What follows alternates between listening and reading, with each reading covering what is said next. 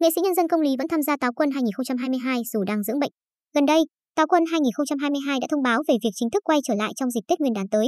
Giữa lúc háo hức với chương trình Tết huyền thoại, dân tình cũng xôn xao với tin đồn bắt đầu công lý sẽ không xuất hiện và câu trả lời chính thức mới được đưa ra.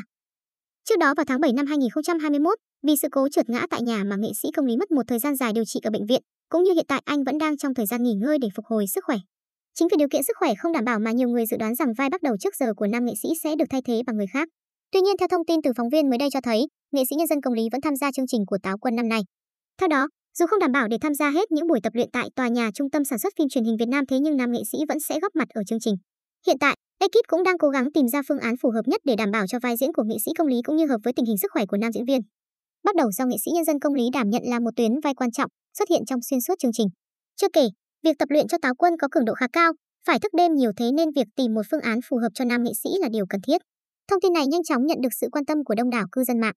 Nhiều người không khỏi vui mừng và háo hức bởi vai diễn bắt đầu do nghệ sĩ nhân dân công lý đảm nhận được xem như một trong những điều tạo nên linh hồn cho chương trình Táo Quân Chầu Trời mỗi năm. Bên cạnh đó, dân tình cũng mong muốn nam nghệ sĩ làm việc và luyện tập ở mức vừa phải để vẫn đảm bảo sức khỏe.